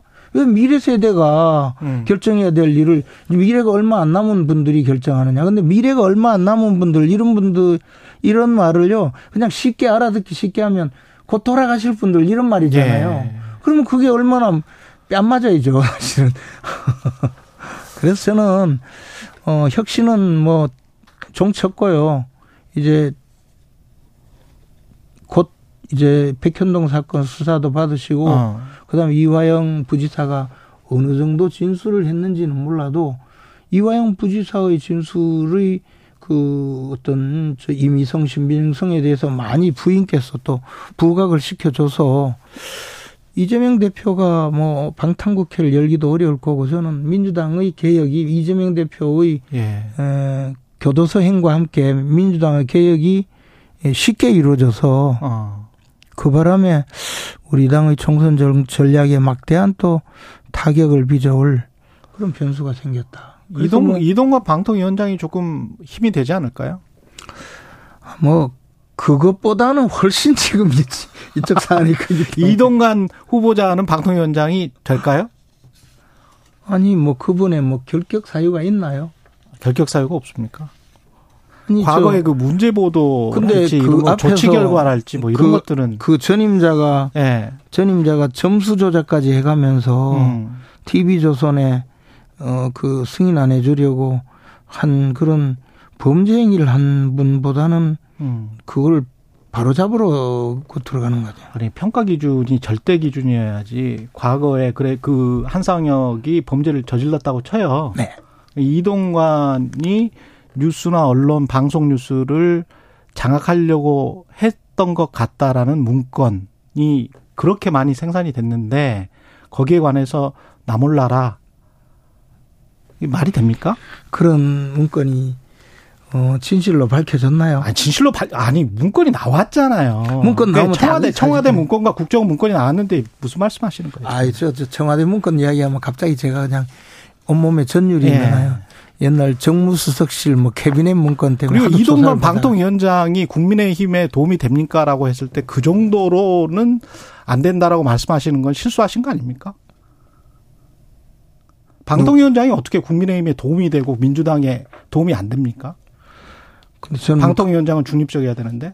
저는 뭐 그 말 잘 모르겠는데 예. 방금 그렇게 말씀하셨어요. 제가요 예. 누구한테? 저한테. 아 제가 그런 말씀 잘못 드렸고 예. 아니 그 이야기는 뭐 전혀 사실이 아니고 음. 아니 그거는 뭐 방통위원장은 운영 중에 나온 사실 아니에요? 저는 그분을 잘 몰라요. 그리고 음. 어떻게 하- 어떻게 하실지도 잘 모르고 그러나 어찌 됐든 어 방송은 지금보다 좀 더 중립적으로 운영되는 건 맞다는 생각이 들어요. 예. 방송은 진실을 밝혀야죠. 예. 예, 김재원 국민의힘 최고위원이었습니다. 고맙습니다. 고맙습니다. 오늘 하루 이슈의 중심. 당신의 아침을 책임지는 직격 인터뷰. 여러분은 지금 KBS 1라디오 최경영의 최강 시사와 함께하고 계십니다.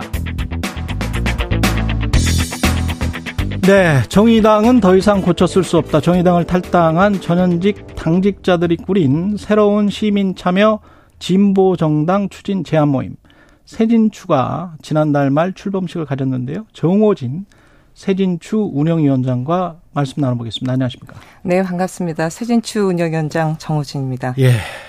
그 정의당을 지금 탈당을 하신 게 언제죠? 7월 7일입니다. 7월 7일. 아직 한 달은 되지 않았습니다. 예. 왜 탈당하신 거예요? 어, 정의당 한때 국민들로부터 많은 사랑과 신뢰를 받기도 했지만 21대 국회 들어서 지지와 신뢰가 많이 추락했습니다. 음. 많은 분들의 걱정 우려가 있었고요. 그래서 작년 이맘때 그기야 뭐 헌정상사 초유의 당원 비례대표 사퇴 공고 당원 총투표도 있었고 당의 끊임없는 혁신의 요구를 많은 당원들이 했지만 제대로 이어지지 않았고요. 많은 당원들이 탈당을 했습니다. 그리고 사실 저도 이 당의 창당을 함께 했던 사람이고 이번에 탈당하신 분들 중에 많은 분들이 창당 때부터 같이 하셨던 분들이세요. 예, 많은 고심을 했는데 저는 개인적으로 지난 4월에 정의당의 유호정 장기영 의원이 예, 대표로 있는 정파가 진보 정치 낡았다. 정의당 해체하고 신당 창당하자 이런 주장을 했습니다. 예, 그랬죠. 어, 저는 이건 진보 정치 정의당에 대한 자기 부정이라고 생각합니다. 어. 어쩌면 이거는 뭐 당으로서는 사실상 해당 행위에 해당되는 발언인데요. 음. 뭐 많은 분들이 문제 제기했습니다만 지도부가 어떠한 조치도 취하지 않았습니다. 이제 자정 능력마저 상실했다 이렇게 판단을 했습니다. 그러면 정의당이 지지율이 떨어진 원인이 기존의 국회의원들한테 있는 겁니까? 원내에 계신 분들 때문에? 저는 여러 가지 원인이 있다고 봅니다. 예. 복합적으로 있지만 사실 21대 국회 들어서 정의당을 대표하는 국회의원들에 대한 실망이 대단히 높았다고 봅니다. 그러니까 정의당은 큰 정당이 아닙니다. 여섯 명의 국회의원이거든요. 많은 국민들이 그렇기 때문에 여섯 명 국회의원들의 일거수일투적 의정 활동을 보고 정의당의 정체성, 상징, 이미지 모든 것들을 투영합니다. 그런 측면에 있어서 비례대표 국회의원들의 활동이 국민들한테 신뢰받는 활동이었냐. 많은 분들이 의구심을 제기했고 그래서 이제 작년에 비례대표 사퇴 공고 당원 총 투표가 있었던 것이었죠. 어, 당시에는 이게 발의조차 안 될 거라고 생각을 했습니다. 그런데 발의가 됐고요. 사실은 부결은 됐지만 40%라는 적지 않은 당원들이 찬성표를 던졌습니다. 근데 이 과정에서 사실 대단히 좀 실망스러웠던 부분들은 비례대표 국회의원들이 투명하게 자신들의 생각과 입장을 밝히면서 당의 이 방향을 논의를 주도했어야 되는데 사실 당의 큰 정파 뒤에 숨어서 사실상 배후 조종하는 모습을 보였습니다. 입장을 밝혀라라고 수없이 얘기했는데 한 달 반 지나서 입장이 고작 달랑 나왔고요. 이런 정도의 움직임이 있었다면 부결이 됐더라도 당의 혁신과 변화를 위해서 노력하는 모습을 보여줬어야 되는데 그런 모습은 끝내 없었습니다. 그럼 고쳤을 수 없다, 정의당은. 네, 고쳤을 수 없고요. 앞서도 말씀드렸지만 당내에는 지금 진보 정치를 부정하는 세력, 또 심지어 중도와 손잡아야 된다고 주장하는 분들도 계십니다. 예. 과연 그러면 정의당의 앞에 진로가 어떻게 되는 것인지, 과연 진보 정치를 제대로 할 수 있는지 어렵다고 판단합니다. 그러면 정의당은 뭘 어떻게 바꿔야 되나요? 바꾸려고 많은 노력이 있었음에도 불구하고 예. 바꿔지지 않았기 때문에 이제 정의당을 좀 대체하는 제일진보정당, 대표진보정당 저희가 한번 만들어 보겠나라고 해서 음. 새 진출을 띄운 것입니다. 사람이 많이 모이고 있습니까? 아, 네. 지금 많은 분들이 생각보다도 큰 호응을 해주고 계시고요. 예. 저희가 사실은 아, 창당 발기인 대회 창준이 결성은 그 200명 이상의 동의만 있어도 가능합니다만 아, 다소 저희가 번거롭고 더디더라도 그 바로 창준이 결성보다는 이 제안 모임부터 띄우게 됐습니다. 그래서 지난 발족식 때 저희가 여섯 가지 기본 방향을 제시를 했습니다. 그래서 이에 동의하는 시민분들 만나고 제 세력들도 제안하려고 하고요. 완결적이지는 않습니다. 계속 보완해 나갈 거고요. 풍부하게 좀 만들려고 하고 있습니다. 어떤 가치를 지향을 하시는 거예요? 당연히 진보에 대한 가치를, 진보 정치에 대한 가치를 지향하고 있습니다.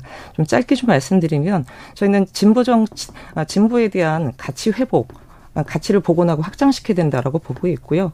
어, 복지국가 그 이상으로 과감한 국가사회 비전을 제시해야 된다.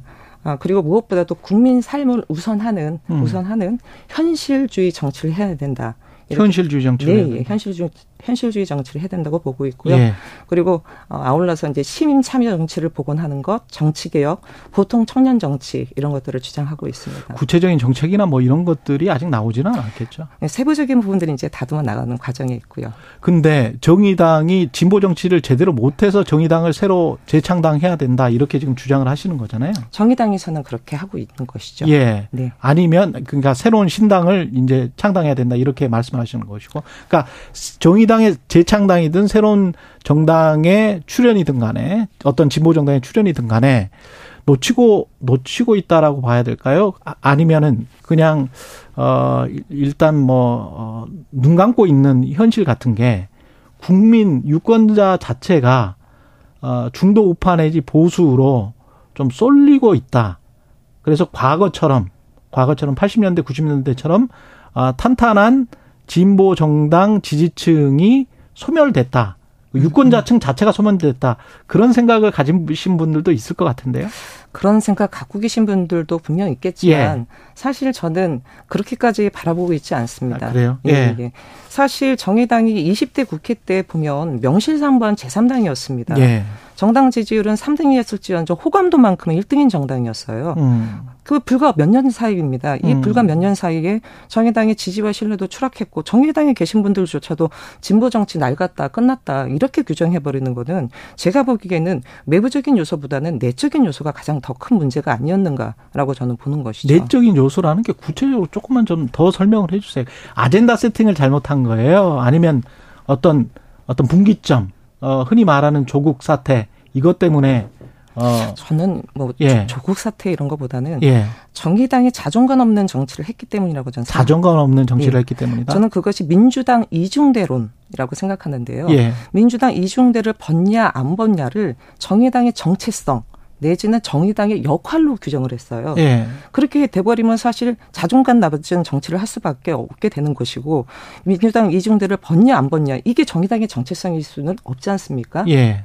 그러면서 정의당이 가야 할 길을 제대로 안 걷고 뭐 정의당이 왜 민주당 이중대 노릇하냐 그러면 고개를 오른쪽으로 돌리고 또 국민의힘 이중대냐면 왼쪽으로 돌리고 오락가락하는 모습을 보면서 정의당을 지지했던 분들 심지어 당원들이 실망하고 떠났다라고 봅니다. 예. 저는 정치적 스탠스를 제대로 취하지 못했다 이런 문제가 어, 지금의 작금의 정의당에 대한 실망을 만들었던 요소 중에 하나라고 생각합니다. 그러면 정의당과 새진추는 어떻게 이제 다를까요? 그 앞서 말씀드렸던 기본적인 저희의 방향도 있고요. 음. 저희는 유연하고 유연하고 열린 정치를 하려고 합니다. 폐쇄적이거나 고립적인 정치를 하려고 하지 않고요. 음. 독자 노선만을 주장하는 원리주의를 그렇군요. 배경할 것입니다. 예, 예. 그러면 지금 저 천호선 이미 탈당을 했었죠. 네, 작년에 탈당하셨죠. 작전에 탈당했었는데 천호선 천호선 노무현 재단 이사 등과 함께 지금 하는 네, 같이 하고 있고요. 예. 대단히 감사하게도 천호선 전 대표님이 공당의 대표였는데요. 예. 현재 무급 반상근 사무국장을 맡고 계십니다. 그렇군요. 이게 저 어떤 연합하는 것들 김종대 전 의원이랄지 대한신당 모임이 음, 음. 있는 것 같은데 예, 최근에 그쪽이랑도 연합 가능합니까? 뭐 그렇게는 좀 지금 보고 있지 않고요. 예. 정의당 내 아, 또 다른 당의 진로를 뭐 말씀하시는 음. 의견 그룹인 것 같은데요. 예. 좀 걱정스러운 게 좀 많습니다. 예. 사실 그 박원석 전 의원이 좀 주도하는 걸로 알고 있는데요. 지금 최대 연합 을 주장을 하고 있어요. 음. 근데 사실 연대 연합이라는 것도 가치와 노선에 어, 최소한의 공통 분모가 있어야 된다고 봅니다. 예. 같은 현안이라도 예를 들어 기후 위기와 관련돼서 이 윤석열 정부는 원전을 많이 짓자 하는데 또 다른 쪽에서는 원전 없애야 된다라고 주장하는 것처럼 가치와 노선에 따라서 현안이라도 다른 진단과 해법을 내거든요. 근데 지금 말씀하시는 부분에 있어서는 어떤 가치와 노선에 대한 기준이 없습니다. 그냥 최대 정, 그 최대 연합하자 이렇게 주장하는데 이렇게 되면 나중에 가치와 노선이 충돌하는 일이 발생할 거는 불가피하게 보이고요. 예. 결국 짜집기 정당이 된다. 이합 집산이 된다. 그렇게 보여집니다. 그래서 사실 좀 우려되는 지점이 많습니다. 아까 장혜영 의원 등이 중도와 연합하려고 한다 이렇게 비판하셨는데 그 중도라는 게 금태섭 전 의원을 말하는 건가요? 뭐 사실 정의당의 금태섭 어, 의원과 손잡아야 된다라고 주장하시는 분들이 왕왕 있고요. 예. 저 방금 말씀드렸던 대한신당 같은 경우 문제 해결형 대한신당이라는 표현을 쓰는데 음. 문제 문제 해결형 정당은 금태섭 전 의원이 계속 주장하고 있는 게 아닌가요? 음. 그래서 이게 뭐가 다른지 같이 하고자 하는 것인지 저도 참 궁금하, 궁금합니다. 내년 총선에서 목표는 어, 떻게 될까요? 저희 목표는 예. 당연히 원내 진출입니다. 원내 진출이다. 예, 예. 예. 지금 국민의힘과 민주당이 어, 싫지만 제3지대도 모르겠다. 유권자들 그런 생각인 것 같은데 제3지대 를 원하는 뭐 나는 중도다라고 하는 사람들은 계속 넓어지고 있는 예, 것 같고 하지만 딱히 찍을 정도가 없는 것 같고 뭐 예. 그런 상황입니까? 어떻게 보세요? 그 중도층이 늘어나는 건 뭐 여론조사 지표에서 분명히 나오는 사실인 예. 것 같은데요. 그런데 중도라는 어떤 특별한 정치 성향이 있는 것 같지는 않습니다. 음. 중도층이라고 하시는 분들도 한때는 투표장에 가서 최선이든 차선이든 특정 정당을 지지했을 텐데 그 정당에 실망해서 사실 정치적 냉소층으로 됐고- 된 것이라고 저는 보이거든요. 예. 그렇기 때문에 중도층이 바로 제3지대다. 이렇게 규정하는 것은 과도한 부분이라고 보고요. 예. 무엇보다 지금 대한민국 정치에 제대로 된 진보, 제대로 된 보수가 없기 때문에 음. 이런 문제가 벌어지는 거다고 생각합니다. 향후 계획 짧게 말씀해 주십시오. 네. 예. 어, 지금 창당 발긴 모집하고 있습니다. 음. 9월에 창당 발기인데 창준이 띄우게 될 거고요. 아마 당명 등도 그때 결정되지 않을까 싶고 연내 창당 목표로 하고 있습니다. 그래서 새로운 시민 참여 진보 정당을 바라는 시민 여러분들이 많이 좀 성원해 주시고 함께 해 주셨으면 감사드리겠습니다. 예. 지금까지 정호진 새진추 새진추 운영위원장이었습니다. 고맙습니다. 감사합니다.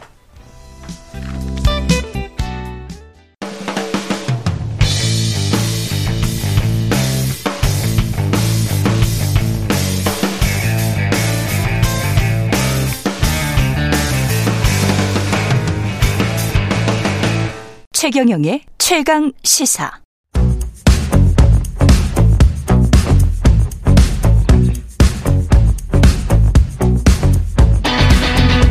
심리로 들여다보는 세상 이야기.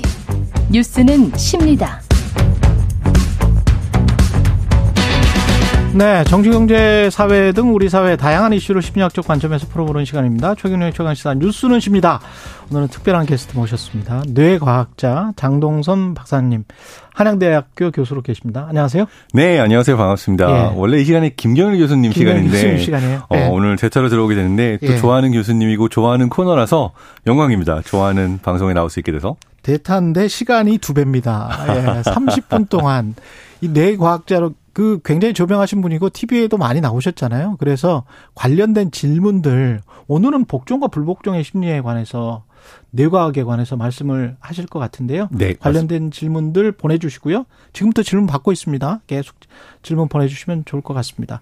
복종과 불복종의 뇌과학은 이게 인간 뇌가 복 종하는 뇌가 있고 불복종하는 뇌가 있다는 겁니까? 네, 제가 사실 관심을 가지는 뇌과학 영역은 예. 사회인지 뇌과학이라고 그래서 아, 어, 사회적으로 사람이 사람을 바라볼 때 뇌 안에서 어떤 일들이 일어나는가 이 분야에 관심이 많아요. 아. 근데 가장 최근에 진짜 예. 몇년안 됐습니다. 어, 아주 젊은 연구자들이 어떤 연구를 하기 시작했냐면 우리가 잘 알고 있는 옛날 실험했죠. 누군가한테 이유 없이 전기 쇼크를 줘라. 그런데 그걸 시키고 시키면 정말 해요. 옆에선 비명 지르는 사람이 있는데 이게 네. 이제 50년대 60년대 유명했던 스탠포드 스탠포드. 예. 네, 예. 복종 실험들인데 예. 이러한 것들을 반복하면서 예. 누군가한테 부조리한 상황에서 부조리한 일을 고통을 가하는 일을 시킬 때 예. 그것을 그냥 따라서 하는 사람의 뇌 안에서는 어떤 일이 일어나는가 이런 걸 연구하는 그 분야가 새로 생겼습니다. 아, 그래요? 그래서 저도 굉장히 흥미롭게 이걸 접하면서 진짜 궁금하거든요. 예. 이게 절대로 이래서는 안 되는데 우리 요즘 뭐 제가 특정 이슈로 말하지는 않겠습니다만 예. 저 사람은 정말 뇌가 이해가 가지 않는다는 케이스가 많아서 아주 쉽게 뭐 군대다. 그렇죠. 특히 군대, 예, 군대, 뭐 군대. 예. 넷플릭스 드라마 같은 거 갖고 봅시다. DP. 예, DP. 그렇죠. 예. 시즌 1, 시즌 2. 보면 저는 두 개의 그 대사가 기억에 남습니다. 하나는 예. 뭐라도 해야지.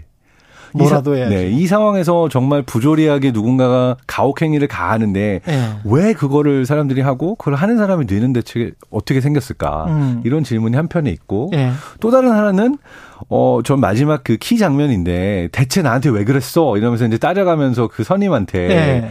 거의 뭐 죽음의 공포를 느끼고 있는 선임한테 나한테 왜 그렇게 가혹행위를 했는데라고 했을 때 선임이 하는 말이 어이가 없죠. 그래도 되는 줄 알았어. 아, 그냥 그래도 되는 줄 알았어. 되는 줄 알았어. 네. 군대에서는 그렇게 생각을 하게 되잖아요. 그 그렇죠. 3년 동안. 음.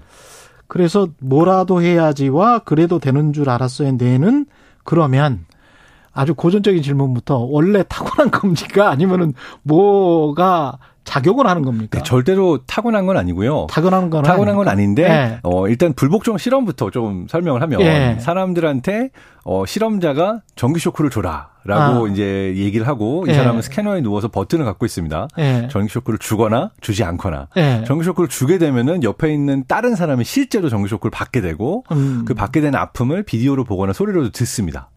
이게 어, 이 상황에서 근데 내가 할 수 있는 게 음. 어, 저 안 할래요. 전기 쇼크를 내가 왜 줘야 됩니까? 그렇지. 라고 내가 반항을 그러니까 불복종을 할 수가 있어요.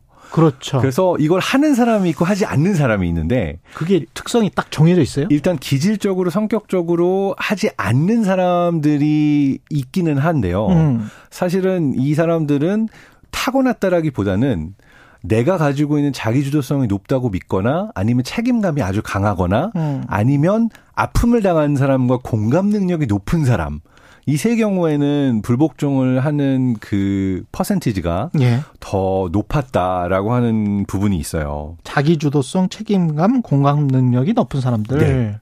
그러니까 돌려 말하면 이런 거죠. 예. 아니, 내 책임이 아니야. 시켰으니까 나는 하는 거고 난 여기 누워 있는데 내가 이걸 뭐 주는 게 내 잘못이 아니잖아. 예. 라고 생각하는 경향이 높을수록 그냥 복종하고 다른 사람에게 고통을 가하는 선택을 많이 했고요. 그러면 수동적이고 책임감 없고 공감 능력이 없는 사람들이 다수입니까? 아니면 전자에 좀 착한 사마리아인 같은 사람들이 다수 저 소, 다수입니까? 이게 예. 어 누가 다수다 소수다 말하기가 어려운 게 예. 사실은 상황과 맥락에 따라서 매번 달라져요. 아 그렇습니까? 그러니까 실험을 여섯 번에 예. 걸쳐서 하는데 이 한 어, 연구에서는 예. 사람들한테 돈을 주기도 하고 아 되게 강력하게 어 당신이 시키는 걸 안 하면은 다시는 이 실험에 참가할 수 없고 돈도 벌 수 없고 당신에게 이제 네가티브가 간다라는 얘기들도 하고 예. 그래서 이게 상황을 조금씩 변화시키면서 음. 불복종을 하는 이 그 확률이 더 높아지나 낮아지나 이런 것들을 보기도 해요. 그렇군요. 그래서 정리하자면 모든 사람이 타고나면서부터 복종한 사람이 있고 불복종한 사람이 따로 있는 건 아니고요. 예. 상황과 맥락에 따라서 변한다.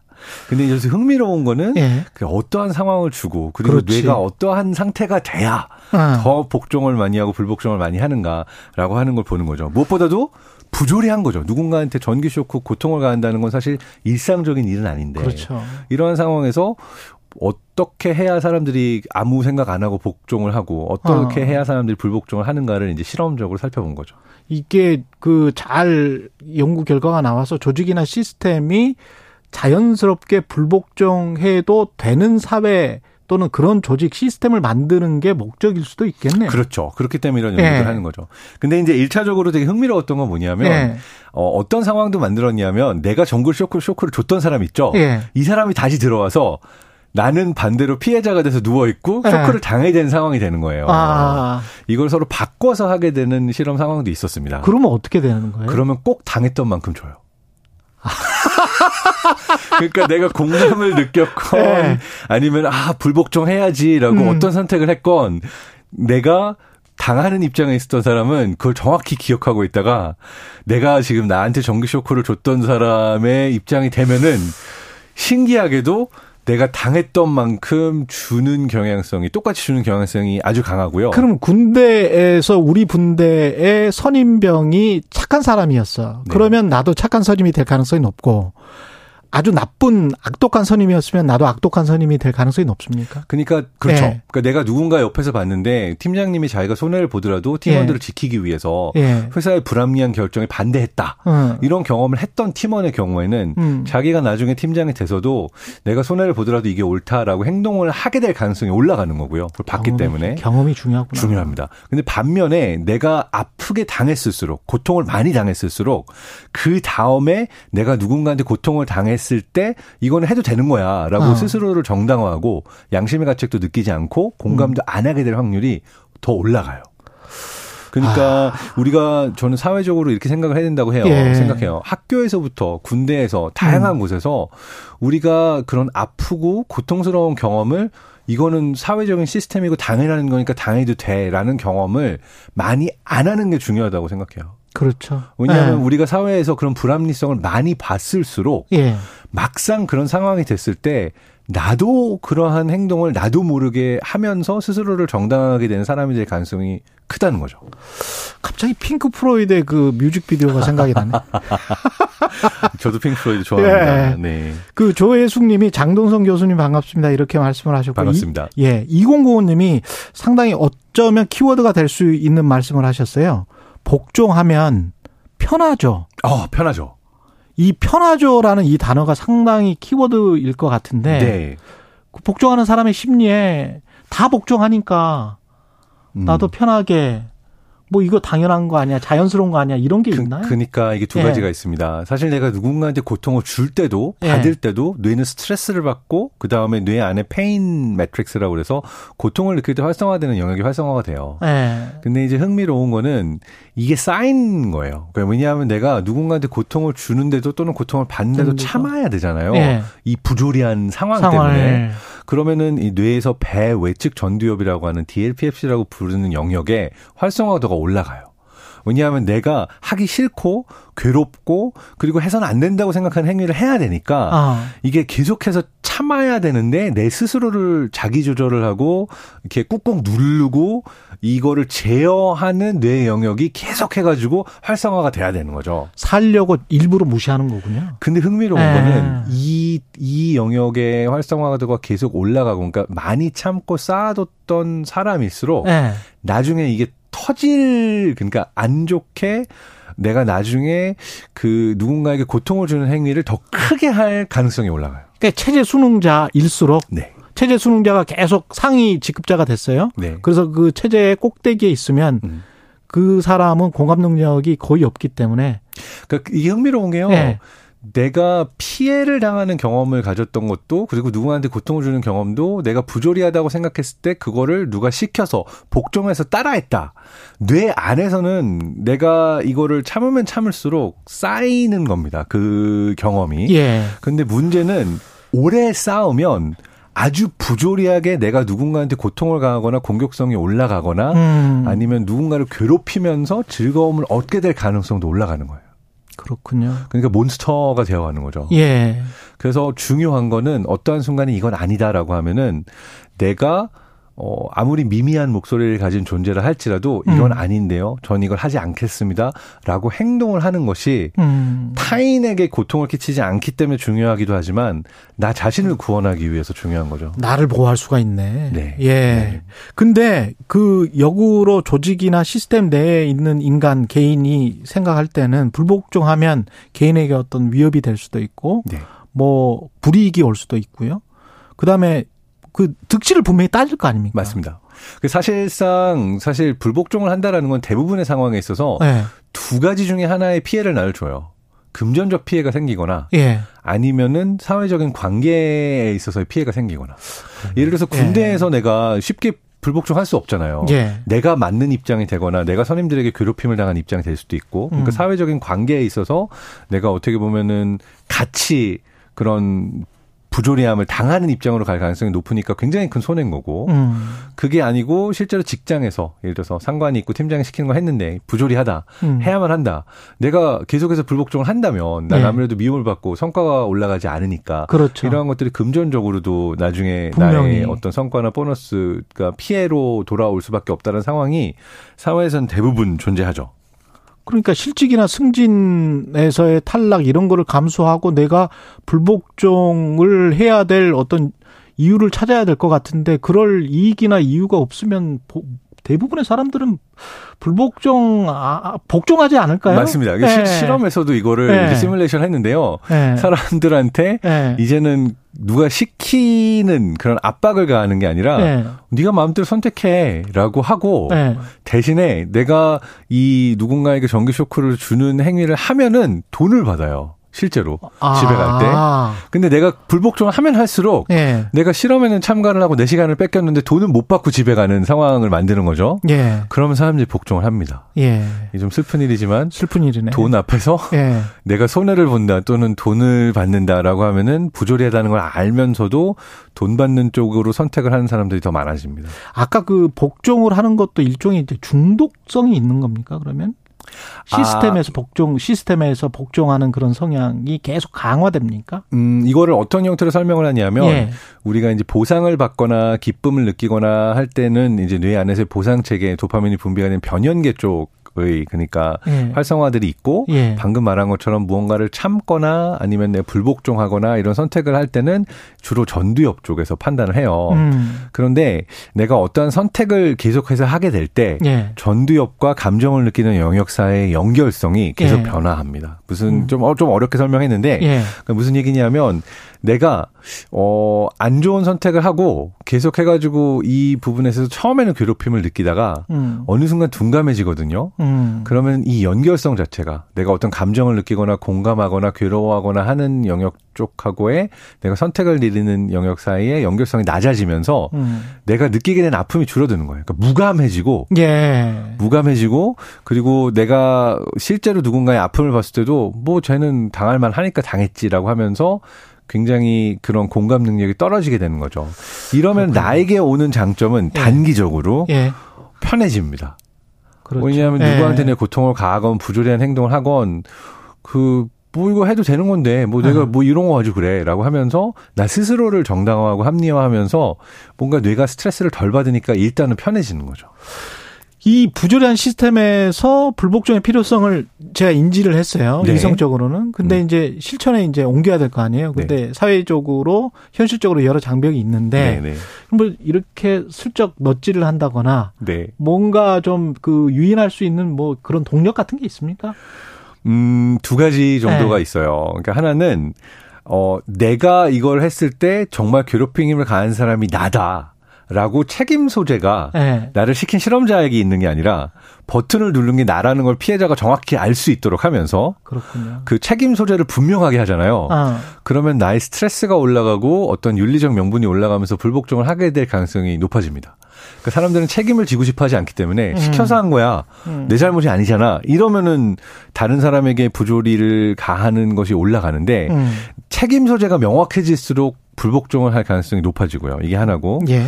또 다른 하나는 굉장히 강한 어떤 뭐 윤리적인 명분이 있다. 예를 예. 들어서 나는 절대로 이런 행동하지 않습니다라고 하는 그러한 확신이 강한 사람의 경우에도 불복종을 선택하는 게 올라가는데 예. 여기서는 또 다른 연구를 제가 언급할게요. 되게 재밌는 연구라고 어, 생각해가지고 언급하고 싶은데 예. 전혀 다른 연구입니다. 이건 예. 사실 사회심리학 쪽 연구인데요. 음. 1990년대에 실제로 어느 양로원에서 노인들을 대상으로 이제 관찰을 하고 실험을 합니다. 어떤 거냐면 이 그 양로원에 굉장히 많은 숫자의 노인들이 계시는데 음.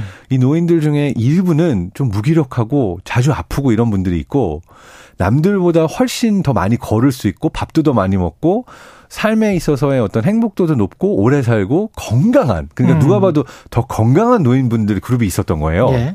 근데 흥미롭게 보니까 어떤 상관관계가 존재하냐면은 이 양로원에서 시키는 거 안 하고 나 이 밥 내가 이거 왜 먹어야 돼요? 또는 뭐 시키는 대로 어떤 가구를 배치하고 모두가 똑같이 하라는 대로 해야 되는데 내가 왜 하라는 대로 해야 됩니까? 음. 나는 내 마음대로 할 거예요라고 그러니까 별명이 너무 말을 안 들으니까 음. 파괴분자라는 별명이 붙을 정도의 노인들 있잖아요. 예, 예. 고집 고집 센 분들. 네, 이분들이 같이 생활하면서는 다른 사람들이 힘들어했던 분들이죠. 예. 근데 이분들이 긴 시간을 놓고 보니까 더 건강하고 밥도 잘 먹고 오래 살고 행복도도 훨씬 높은 노인들이라는 거예요. 이걸 왜 그런가라고 이제 연구자들이 살펴보니까 예.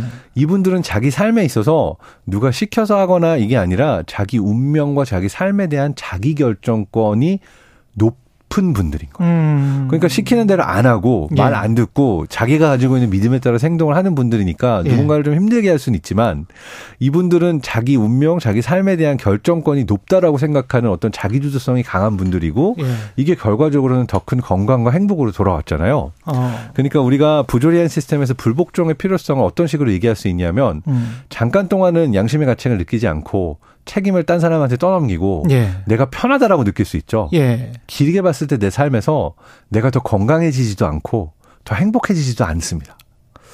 우리 팀은 참 다행입니다. 건강하게 행복하게 오래 사실 것 같습니다. 이게 딴지도 많이 거시고 굉장히 까칠하시니까. 그러니까 저도 이거 보면서 저희 와이프한테 얘기를 했어요. 어, 나 오래 살 것 같은데 행복하게. 예. 왜냐하면 사회에 문제가 있거나 예. 이게 마음에 들지 않는다. 그러면 예. 저는 항상 약간 불복종하는 쪽입니다. 예. 이게 말이 됩니까?라고 예. 아무리 욕을 먹건 악플이 달리건 음. 해야 될 얘기는 해야 되죠. 예. 라고 이야기를 하는 쪽이죠. 근데 조직과 시스템에 문제가 있는 것하고 음. 근데 지금은 우리가 이제 조직과 시스템 근데 이제 한 개인 뭐 과거에 뭐 김수영 씨의 어느 고궁 뭐 이런 것도 있었잖아요. 우리가 거대 권력이나 거대 시스템에 관해서는 별로 분노하지 않고 음.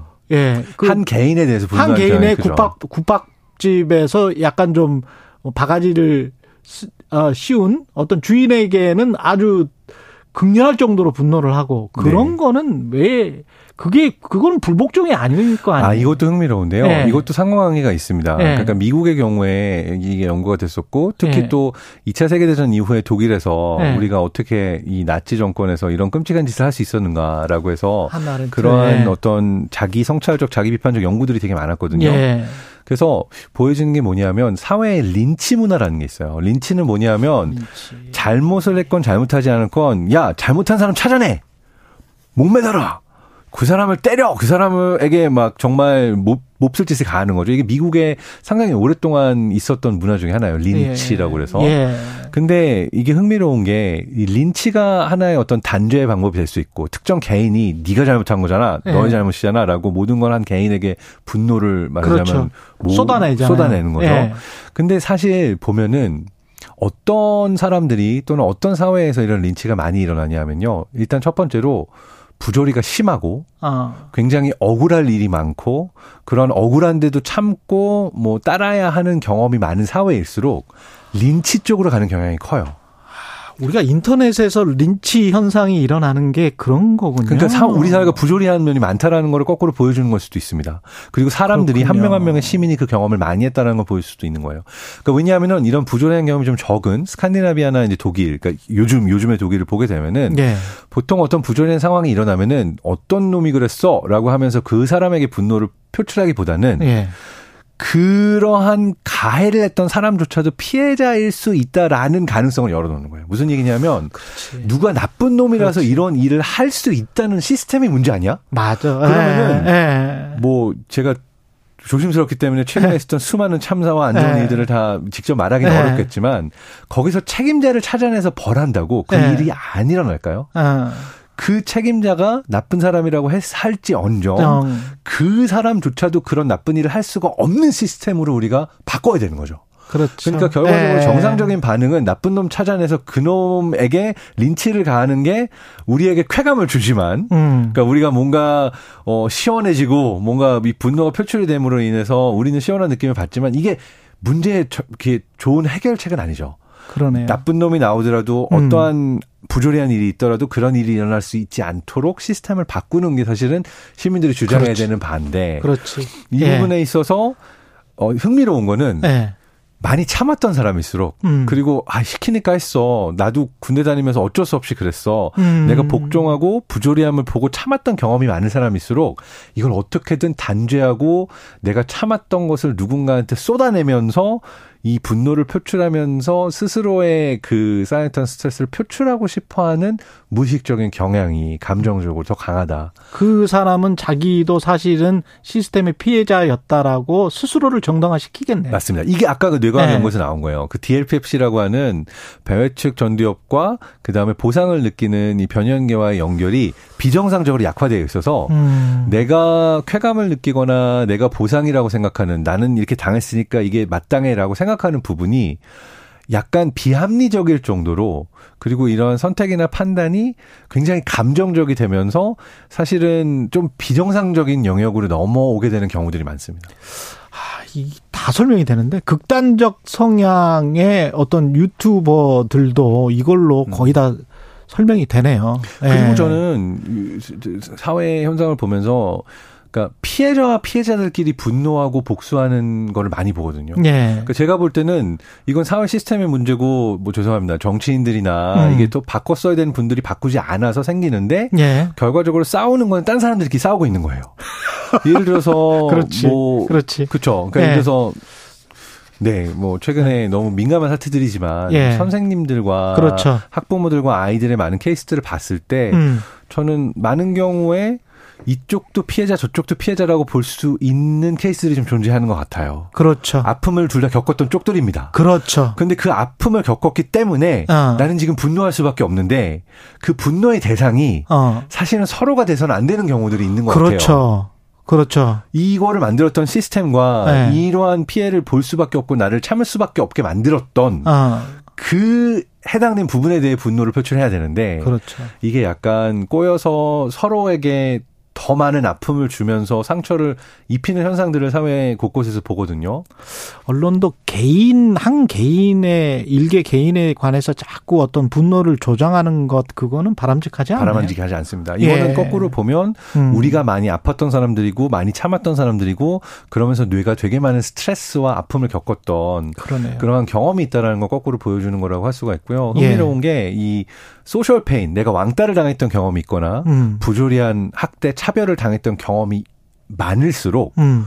공격성과 분노 표출이 어느 순간 정상의 범위를 넘어서서 예. 누구를 단죄하자, 누구한테 복수하자라고 하는 예. 형태로 어떤 대상에게 강한 공격성으로 표출될 가능성이 높다라는 것도 여러 연구들을 통해서 이그 쌓여져 있습니다. 음, 문펠리스님의 질문인데 만약에 그렇게 분노 많은 사람들이 많으면 그 사람들은 우리가 어떻게 대처를 해야 되는지 어떤 팁 같은 게 있을까요? 네. 예, 질문입니다. 그냥 네. 청취자 그러니까 질문. 뭐냐면요. 예, 내가 이 분노가 커지기 전에 음, 표출할 수 있는 방법을 찾아야 돼요.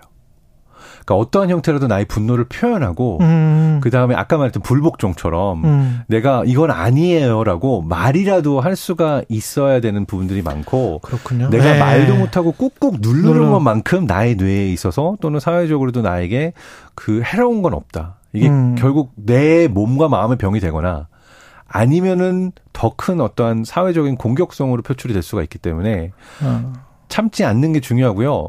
그리고 너무 커진 다음에 그러니까 뭐 DP라는 예. 드라마에서도 그렇지만 진짜 오래 참다가 터지면 너무 크게 터지기 그렇죠, 그렇죠. 때문에 예. 내가 부조리하다 이거는 정말 화날 만하다 이거 윤리적으로 옳지 않다라고 하면 목소리를 내는 게 되게 중요하고요. 예. 그다음 두 번째는 자기 주도성과 내가 바꿀 수 있다라는 믿음이 중요합니다. 어, 그러니까 예를 들어서 나는 내가 뭘 하겠어라고 믿는 사람의 경우에는 참을 가능성이 높고요. 예. 뭐라도 해야지. 나 하나라도 이게 아무리 작더라도 나는 이게 아니라고 말을 하겠어. 난 행동을 하겠어라고 할 때 다시 말한 것처럼 내가 너무 작은 존재로서 시스템 전체를 바꿀 수가 없지만 음, 이 많은 목소리들이 모이게 되면 시스템을 바꿀 수 있는 힘이 생기고 가장 최소의 단위에 있어서는 적어도 내 뇌를 바꿀 수 있는 거예요. 음. 내 뇌가 더 큰 공격성을 느끼거나 더 아프거나 아니면은 더 큰 괴로움을 느끼지 네. 않도록 내가 작은 행동을 하나 하는 게 나 스스로의 뇌를 바꾸는 최소한의 효과는 있다. 불교와 기독교를 다 모아놓은 것 같습니다. 예. 남 바꾸려고 하지 말고 남 바꾸는 거는 너무 어려우니까 나부터 네. 바뀌면 그 사람도 아마 또 비슷한 경로를 통해서 바뀌어지지 않을까 그런 생각도 우리 들고요. 모두가 바꿀 수 있다라는 믿음이 어 굉장히 뇌과학적으로 봤을 때 중요한 믿음이다라고 아, 오늘 정말 싶습니다. 유익하고 좋았습니다. 뉴스는 십니다. 뇌과학자 장동선 박사였습니다. 고맙습니다. 감사합니다. 예. 그리고 잠시 후 오전 11시 5분부터 KBS 기후재난 특집 다큐멘터리 1.5도 넘어가 방송되는데요. 극단적인 폭염 폭우를 경험하면서 기후위기, 먼 미래 문제, 지금 당장의 문제죠. 기후 위기의 원인과 책임에 관해서 따져보는 다큐멘터리입니다. 많은 청취 부탁드리고요. 8월 4일 금요일, 예. 주말입니다. 신납니다. 예. KBS 1라디오 최경영의 최강 시사였습니다. 고맙습니다.